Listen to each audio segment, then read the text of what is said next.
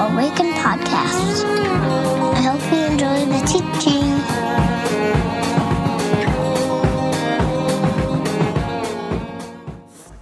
Hello and welcome to Awaken, another week. We love that you're here. Uh, my name's Trevor. I'm the Director of Student Ministries here at Awaken. And I want to extend a special welcome to you if you are new or tuning in for the first time.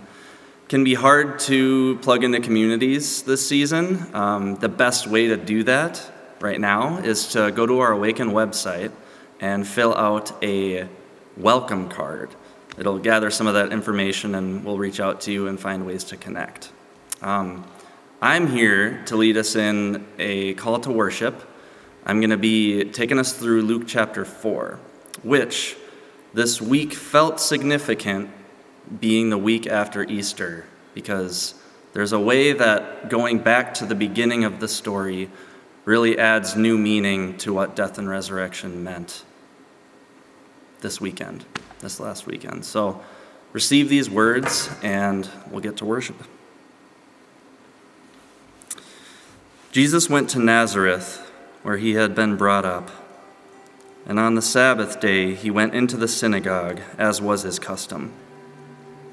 He stood up to read, and the scroll of the prophet Isaiah was handed to him. Unrolling it, he found the place where it is written, the Spirit of the Lord is on me, because he has anointed me to proclaim good news to the poor. He has sent me to proclaim freedom for the prisoners and recovery of sight for the blind, to set the oppressed free, and to proclaim the year of the Lord's favor.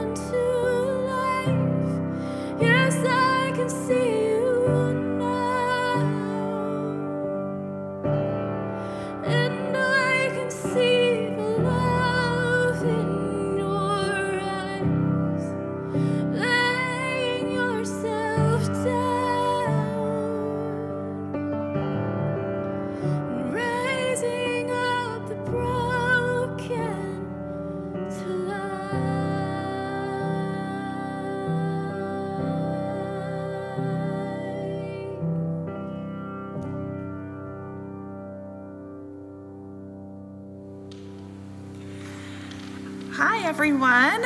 My name is Mandy. I'm the Kids Community Director. Kids, I have a surprise. I have invited some of my friends who you may remember. Those of you who have been in the second and third grade classroom will definitely remember our friends John and Bobby, teachers in Kids Community, who we have not seen in so long, and they miss you, and I'm sure you miss them. Um, when our staff started talking about coming back to our space and our kids all meeting again, maybe this fall, I thought, how great would it be to have some of our teachers get to talk to you and you get to see their faces so that when you come on a Sunday morning, you will remember them. And we are so grateful to have John and Bobby. And also, I reached out to a few other teachers. And if this says anything about our community, and more importantly, about all of you, most of the teachers I asked were like, Yes, I want to come. Absolutely. When can I come? How many times can I come? How many times can I talk to the kids? So, very awesome. They are so excited. We're going to have a splattering of teachers throughout the next few months here and out at the park, and we're just really excited to get to see all of you and spend time with you. So, today I would love to invite John and Bobby to come on up.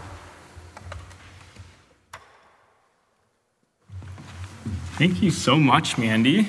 Um, and like what Mandy said, we are so excited to be back with you, kids community. It's been too long, a little over a year now. Um, and so we just wanted to first start off by reintroducing ourselves for those of you who may be new to the, to the group or for those of you who've forgotten. Um, but my name is Bobby. And my name's John. And, and we're really excited to, to see you and, uh, and spend time uh, together. Uh, and today we want to tell you a little bit about a book that means a great deal to us. Uh, this book, Praying with Mandalas, was actually given to us by friends who uh, attend Awaken. Uh, and what it is, is basically a coloring book uh, that helps you pray. And, and I find that as, as I pray, sometimes I have too much going on in my head and I, and I can't focus. Uh, and what a mandala does, and a mandala is a word for circle, is it's an empty coloring book, uh, and there are uh, Bible verses uh, at the bottom of it, of it, or you can pick your own. And what you do is, as you pray over the topic uh, or, or reflect on the Bible verse, you color the mandala. Uh, and, it, and it's supposed to help you slow down uh, and really find the space you need uh, to, to really just focus uh, on, on being with God. Uh, and so we picked one for you today uh, to, to go through. and this one says Review your day and pray for the individuals you encountered. and it gives you a spot to put in a date, a location, uh, and the focus of your prayer. Uh, and you can really pick anyone throughout your day who, uh, who you're thinking about or you want to pray for. And as you color the mandala, uh, you, can, you can think about them, you can think about God, uh, and you can pray. Uh, so I've, I've started one here. here's half of mine. and the only rule that I really want to share with you as you get started is the first rule uh, and it's that everyone is an artist. You are wonderfully made in the image of God, your Creator. Therefore, you have creative gifts embedded within you. Trust that you are a work of art created by God. Whatever you create will be a work of art as well. So I really hope that, uh, that you enjoy praying with uh, mandalas, and we're very excited to see you uh, soon. And with that, we are going to. One last thing. a copy of something like this will be in your monthly box. So stay tuned for that. Probably so you some- can participate. Probably some coloring sheets. Yes, yes. So with that, we will turn it over uh, for a time of, of blessing. Thank you guys. Let's sing the song of blessing over our kids.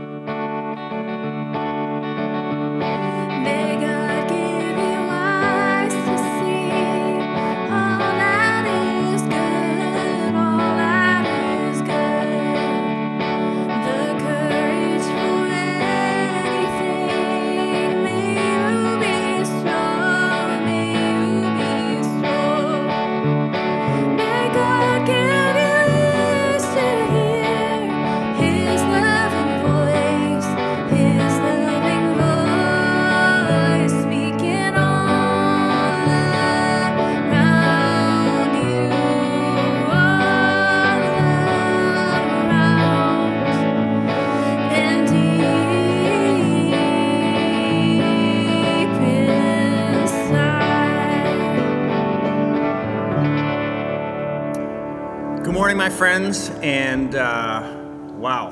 Um, well, welcome back to Awaken. Um, if we haven't met, my name's Micah. I am one of the pastors here, and um, spring outside. The weather is beautiful today. Uh, Easter is in our rear view. Resurrection was celebrated last week, so um, it's it's things are good. Things are looking up for us, and uh, I'm actually very excited for today because we're starting a new series. It's sort of a continuation of the last series. We did the power of a letter, and in the next three weeks, I've asked a few of my friends uh, to come and share. And the prompt was Dear Church. So I said to them, Hey, I'm taking a little time off to focus on a couple of other things for a few weeks. So would you come? And if you had to say anything to the church, and the beginning of your sentence was Dear Church, uh, what would you want to say to the, the church at large, to uh, this church called Awaken, based on what they know of me? So I thought, boy, who, who could I ask? And so I have three of, one, three of my, my good friends.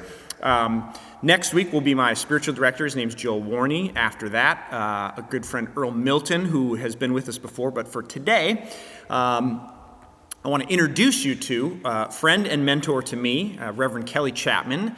Uh, over the last five months or so, he and I have been meeting monthly and um, got to know him kind of through a friend a while back. But uh, Pastor Chapman was at Redeemer Lutheran Church in North Minneapolis for a little over 20 years. Uh, worked with the Synod, the ELCA, for a number of years as well, uh, as, well as a pastor and recently retired from pastoring uh, day to day uh, and started what's called the Center for Leadership and Neighborhood Engagement, so helping local churches engage in their neighborhoods. Um, so I'm very, very excited for you all to meet him. Um, so would you please, if you were here, I would imagine you'd give him a warm welcome, but in your homes, in your hearts, would you please welcome my friend, Reverend Kelly Chapman.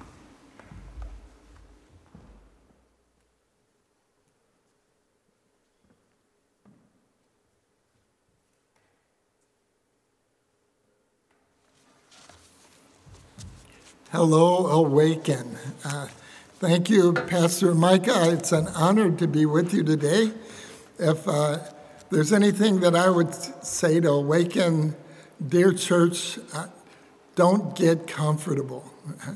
And uh, there are cycles of oppression to be broken. And, and I'd also say thank you for your faith and celebration of, the, of, of worshiping a resurrected Lord Jesus Christ and the salvation that he brings into the world. And, and that salvation is for everybody. Uh, I, have chosen a scripture, but I, I'd like to go back to the scripture that Trevor shared with us today from Luke. Um, and uh, it's a little shorter than the scripture that I had chosen from uh, John, the fourth chapter, which is the story about the woman at the well. But um, I will read the scripture that uh, Jacob shared before, um, excuse me, Trevor, uh, and the scripture from the fourth chapter of Luke. The Spirit of the Lord is on me because He's anointed me to proclaim good news to the poor. Uh, to proclaim good news to the poor, He has sent me to proclaim freedom for the captive and recovery of sight to the blind to set the oppressed free, and to proclaim the year of the Lord's favor. I'm also thankful to be with you today. Uh, as uh, I'm a part of a community that is gathering around a virtual prayer tent uh, during the Chauvin trial.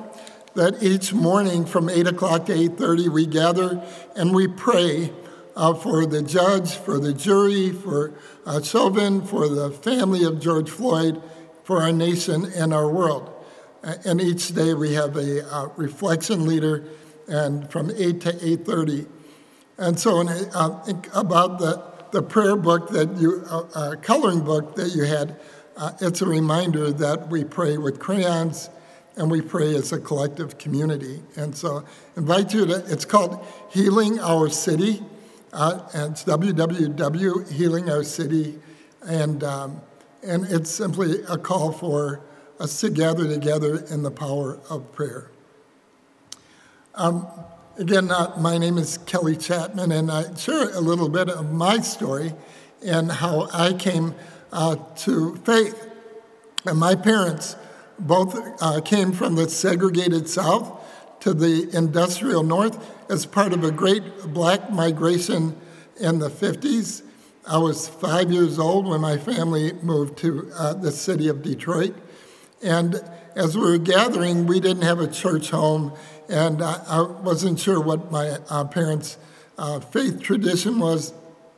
Simply that our parents had a, a kind of a, a ritual that uh, there were 12 children, and they would have us line up, and uh, we had uh, we were assigned to like uh, have a Bible verse, and I remember we were assigned to memorize the 23rd Psalm, and we take turns uh, reciting the 23rd Psalm.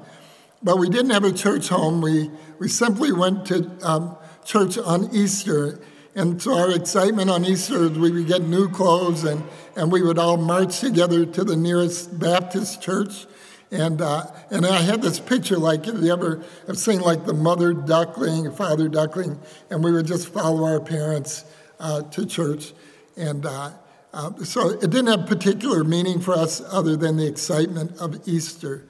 Um, and I remember that as we, we gathered uh, on that tradition, um, uh, my father had a rule that if we wanted to go to the movies, we had to go to the church. I mean, if we wanted to go to the movies, we had to go to church on Sunday. And so I, I was not very religious. Um, and uh, my siblings and I, because in order to go to the movies, we had to go to church, my siblings and I, we called that taking a dive. Uh, we, we went to church to get what we really wanted was to go to the movies. And then my parents bought a house and we were in a new neighborhood. And I was in seventh grade. And I was sitting in seventh grade when I was listening to my new classmate, a boy named Willie Woods. And Willie was kind of one of those gruff kids. And I was sitting and I was enamored as Willie was describing how pretty the, girls were in his Sunday school. Now, I wasn't very religious, but when I heard Willie describe how pretty those girls were, I felt a conversion coming on. So I invited myself to visit Willie's church, and I walked about a mile to the church according to Willie's directions. And I got to this really nice neighborhood, and uh, it was called Indian Village, and it was about two blocks long and about four blocks wide. Uh, and uh, my siblings and I, we called the homes in that neighborhood uh, mansions when we were growing up. And that, so the, the church in that neighborhood didn't match my picture of Willie. Um, but I, I, I got up my courage, and according to Willie's direction, that was the church. So I walked up to the church, and I opened this big, heavy door, and I heard children singing. So I thought, well, this must be the right place. So I opened the door and I followed the children's voices and I walked down the steps and down the hall and I just followed the voices of those children. And just as I got to the end of the hallway, and again, I didn't see anybody the whole time, I just heard the voice of those children singing. And just as I rounded the corner, there stood the entire Sunday school. And I think when they saw me, they stopped singing. I know when I saw them, I stopped walking. See, the entire Sunday school was white. And this was like 1963, 1964. And I had a tape going. And I think you know what that tape is like about where you belong and where you don't belong. And as I was trying to figure out how I was going to escape, the only thing I could think about at that moment was, I'm going to kill Willie Woods. I thought that he, I was the victim of a, a mastermind middle school prank. But as I was standing there figuring out how to escape, two Sunday school teachers came over to me and they gave me some material about somebody named Martin Luther. And they marched me to the front of the entire Sunday school. And the Sunday school began to sing these words There's a welcome here. There's a welcome here. There's a Christian welcome here. When I think about the gospel and I think about salvation and the message of God in Jesus Christ, He came to welcome everybody into the reality of God. I'm so thankful that I had that experience when I was in seventh grade, and that before I could escape, those Sunday school teachers came over and they walked me into that experience of welcome. A challenge that we have awakened for our churches is how much we're invested in being comfortable, living in privilege, living in those ways that we come to have our values or our standards or our privileges reinforced. But that's not the reality that God and Jesus came to invite us into. It's a new reality. And it's a challenge for us all. You know, in the congregation that I served for 20 years in the Harrison neighborhood of North Minneapolis, it's a wonderfully diverse neighborhood 39% African American, 25% white, 16% Southeast Asian, largely Hmong and Cambodian.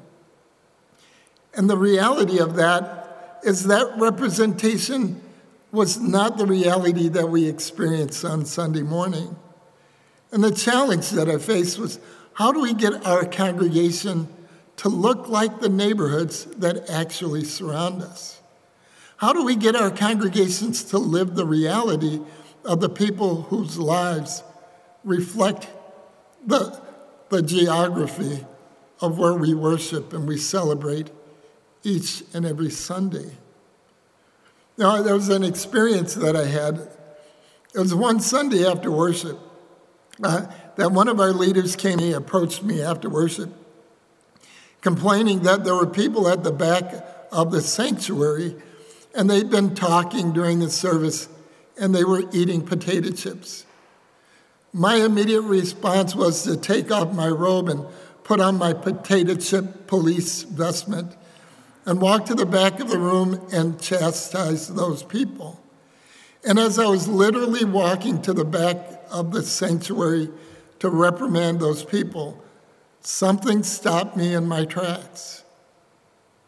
And I realized there were people in church that were talking during the service and they were eating potato chips. And that meant that we had people in church that did not know how to do church. And that was not a, a failure, but that was a sign of our success. So, how do we turn this around to see and celebrate the, the, the wonderful diversity of the kingdom of God? And so, if I could say, dear church, what our challenge is, it's to take our blinders off and to see the world the way that Jesus saw the world. To see the calling and to share the calling that Jesus shared.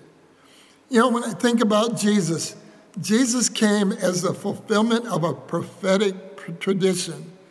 Jesus followed a line of the prophets of of Amos uh, uh, and Abraham and Sarah and, and Moses and, and all of the prophets. And Jesus picks up that mantle, and when he opens up that scroll about liberation for everybody, it's a tradition that, that, that, and a promise of the salvation of God and how it comes into our world in real time and in real life. This morning, or this evening or whenever you uh, share this worship. Um, there's something that I um, learned from the Oakland Men's Project, and it's called the cycle of oppression. And the cycle of oppression goes like this It, it begins at, at the top of the cycle, uh, it is uh, targeting, or another word could be labeling or stereotyping. And so it begins with how we see a person or group, and we label or we stereotype them, uh, and then um, and it creates a mythology about a person or group. The next thing that happens in that cycle is we attach misinformation to a person or group. And then it's, uh, and so targeting mythology, then, um, then misinformation based on the targeting. And then the next part of that is then the, the justified mistreatment of a person or group. So targeting, misinformation, and then the justified mistreatment. And then that cycle is fulfilled in what we call internalized behavior. So if I have a dog, and every time I approach my dog, I kick my dog, sooner or later I'll approach my dog, and even though it didn't do anything wrong, it will act like it did something wrong. That's that cycle of oppression. Now, I'm going to walk through that cycle a couple of times with you, if you don't mind. So, as an example, I would say look at women as a targeted group. And then misinformation might be, in the example of driving, uh, that women are not as good at driving as men. I'm not saying that, that's just the cycle of oppression. Right? So, misinformation is women are not good drivers. The justified mistreatment is then don't encourage them to drive. Uh, and then the internalized behavior might be that the women don't feel confident driving. And in my generation and my parents' generation, it was always my father who drove based on that cycle of oppression. Another one, if you uh, take the time, when you go in the grocery store and, and you look at what do the women look like, so targeting the misinformation might be the women are uh, thin, uh, glamorous, uh, sexy.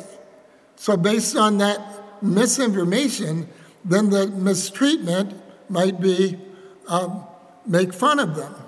It, it might be, uh, um, uh, uh, well, you can figure that out.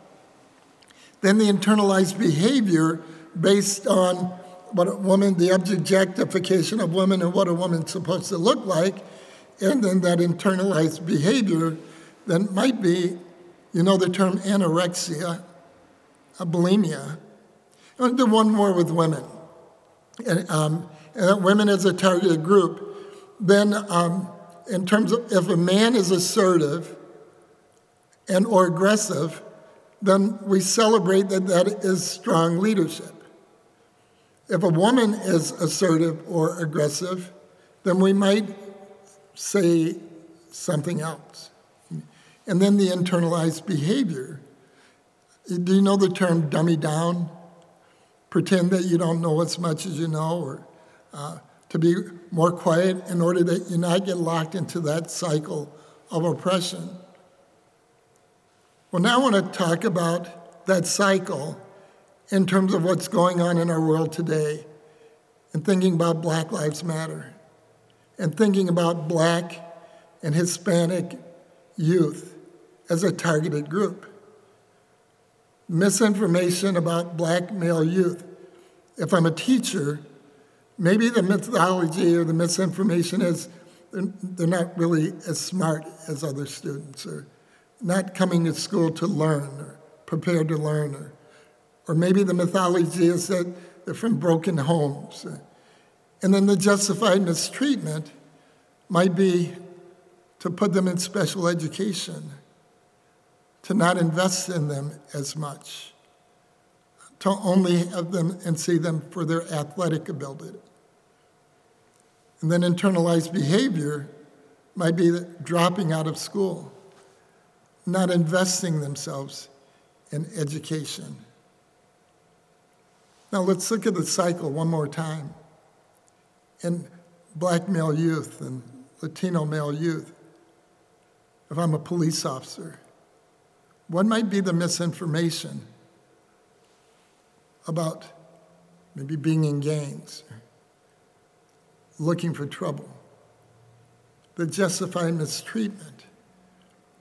racial profiling, driving while black, and the internalized behavior,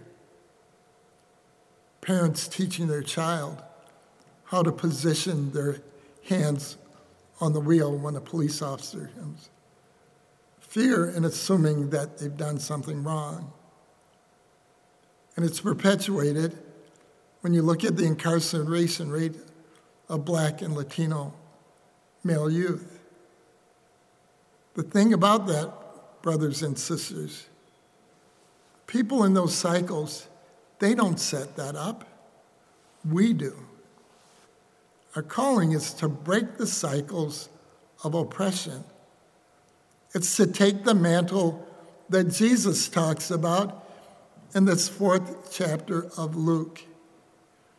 Finally, there's a scripture, and there's so many. You know, when we think about Jesus, we've domesticated Jesus. We talk about Jesus as a nice guy that, that went around being nice to people. And, but Jesus is the reality and liberating reality of God, bringing salvation into the world. Jesus comes to break cycles of oppression. So I invite you to read these scriptures today and read them about a God who comes in the person of Jesus Christ in real time, in real life. Read the scripture of Jesus about the woman at the well, a woman who goes to the well at the hottest part of the day, because when she goes to the well, when the other women gather, what she hears about is her cycle of oppression. She hears about how many husbands she's had. She hears about how bad her life is. And so, what that woman decides to do is she goes to the well at the hottest part of the day in order that she doesn't have to hear those stories again about how awful her life is, about the cycle of oppression that she's caught up in. And what a surprise it is to her when she goes to the well on this day that she sees a man named Jesus who asks this Samaritan woman to give him a drink of water. The absolute shock that a man, a religious man, a Jew, would dare to have authentic relationship with a Samaritan woman locked into a cycle of oppression. And so, what does the Son of God do? He has a relationship with her. He breaks the cycle of oppression. You know, God could have phoned it in. God could have just said, Salvation is yours. But no, what God does is that God takes on human form. He comes into everyday life, and God exhibits God's presence in real life and in real time.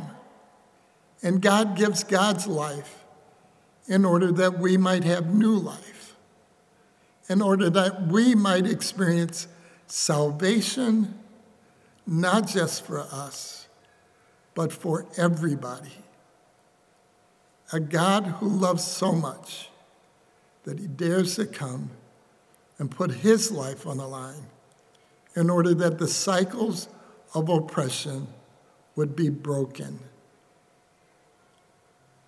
Awaken. Dear church, live and be the reality of God. Live and be the cycle breakers that Jesus calls us to be.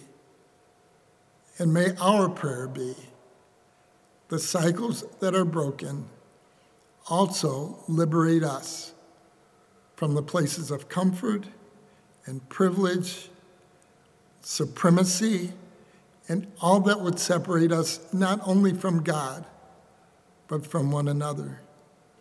And then maybe, maybe someday you'll look at the back of the church and you'll see some of those people eating potato chips too. Let's pray. God, thank you for bringing salvation into our world. Thank you for putting your life into our hands and salvation into our reality. And help us to be not only the ones who celebrate who you are, but celebrate the new life and the salvation and your witness to what love truly looks like. We give you thanks and pray your continued liberation for all of your world. In Jesus' name, amen.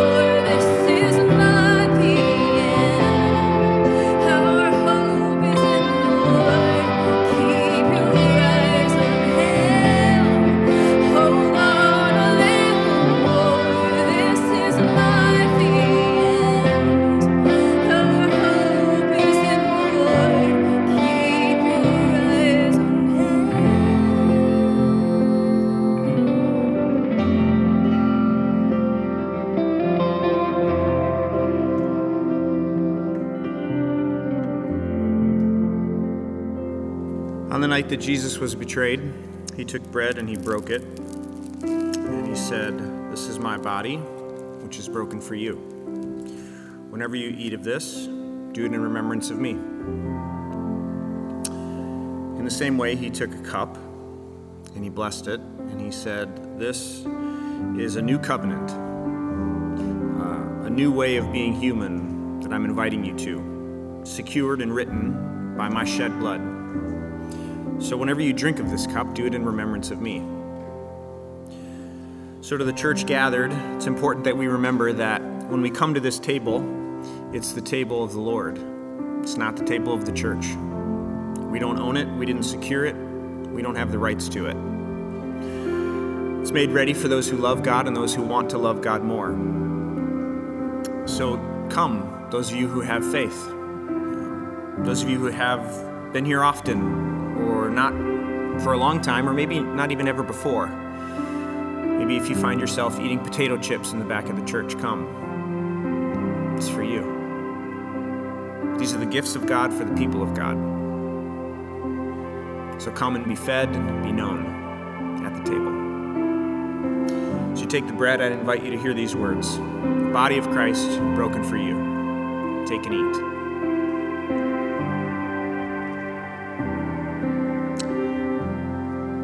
As you take the cup, I invite you to hear these words The blood of Christ shed for you. Take and drink. Well, friends, thanks for being with us this morning. Um, one of my favorite things to do in life is to introduce you to my friends. And uh, as you can tell, I am a lucky guy to have met Pastor Chapman and to be able to spend time with him. Um, a couple of uh, community life notes that I want to make before we send you on your way. A couple things happening that we want to draw your attention to. Uh, the Awaken Weekly comes by email. If you're not subscribed to that, uh, I encourage you to do so. Uh, but a couple things I want to uh, highlight. First of which is a book study that Jenna and Jane are going to lead. Uh, it's on redeeming conflict. It starts April 22nd, and it's six weeks. So uh, you can sign up for that on the website or in the Awaken Weekly. And the other thing is uh, we have partnership classes uh, April 18th and 25th. Uh, it's a two week class, couple hours, uh, 10 o'clock uh, to noon. And I lead those. So if you're interested in becoming what typically churches call membership, we call partnership, I want to invite you to participate in those. Um, friends, we're May 9th. We're meeting in the park. We're going to be together again. It's going to be fantastic. Uh, if you're interested in helping set up and tear down for that, we're trying to put a little team of people um, to do that. So if you're interested, please sign up and I will contact you. I'm leading that little team. Uh, it's like we're planting a church again. I said I would never do that again. But I'm excited to see your faces. So uh, receive this blessing as you go. The Lord bless you and keep you. The Lord lift up his face to shine upon you and be gracious unto you. The Lord lift up his countenance to you and give you his peace. In the name of the Father, and the Son, and the Holy Spirit. The church said together, Amen. grace and peace, my friends. See you next week.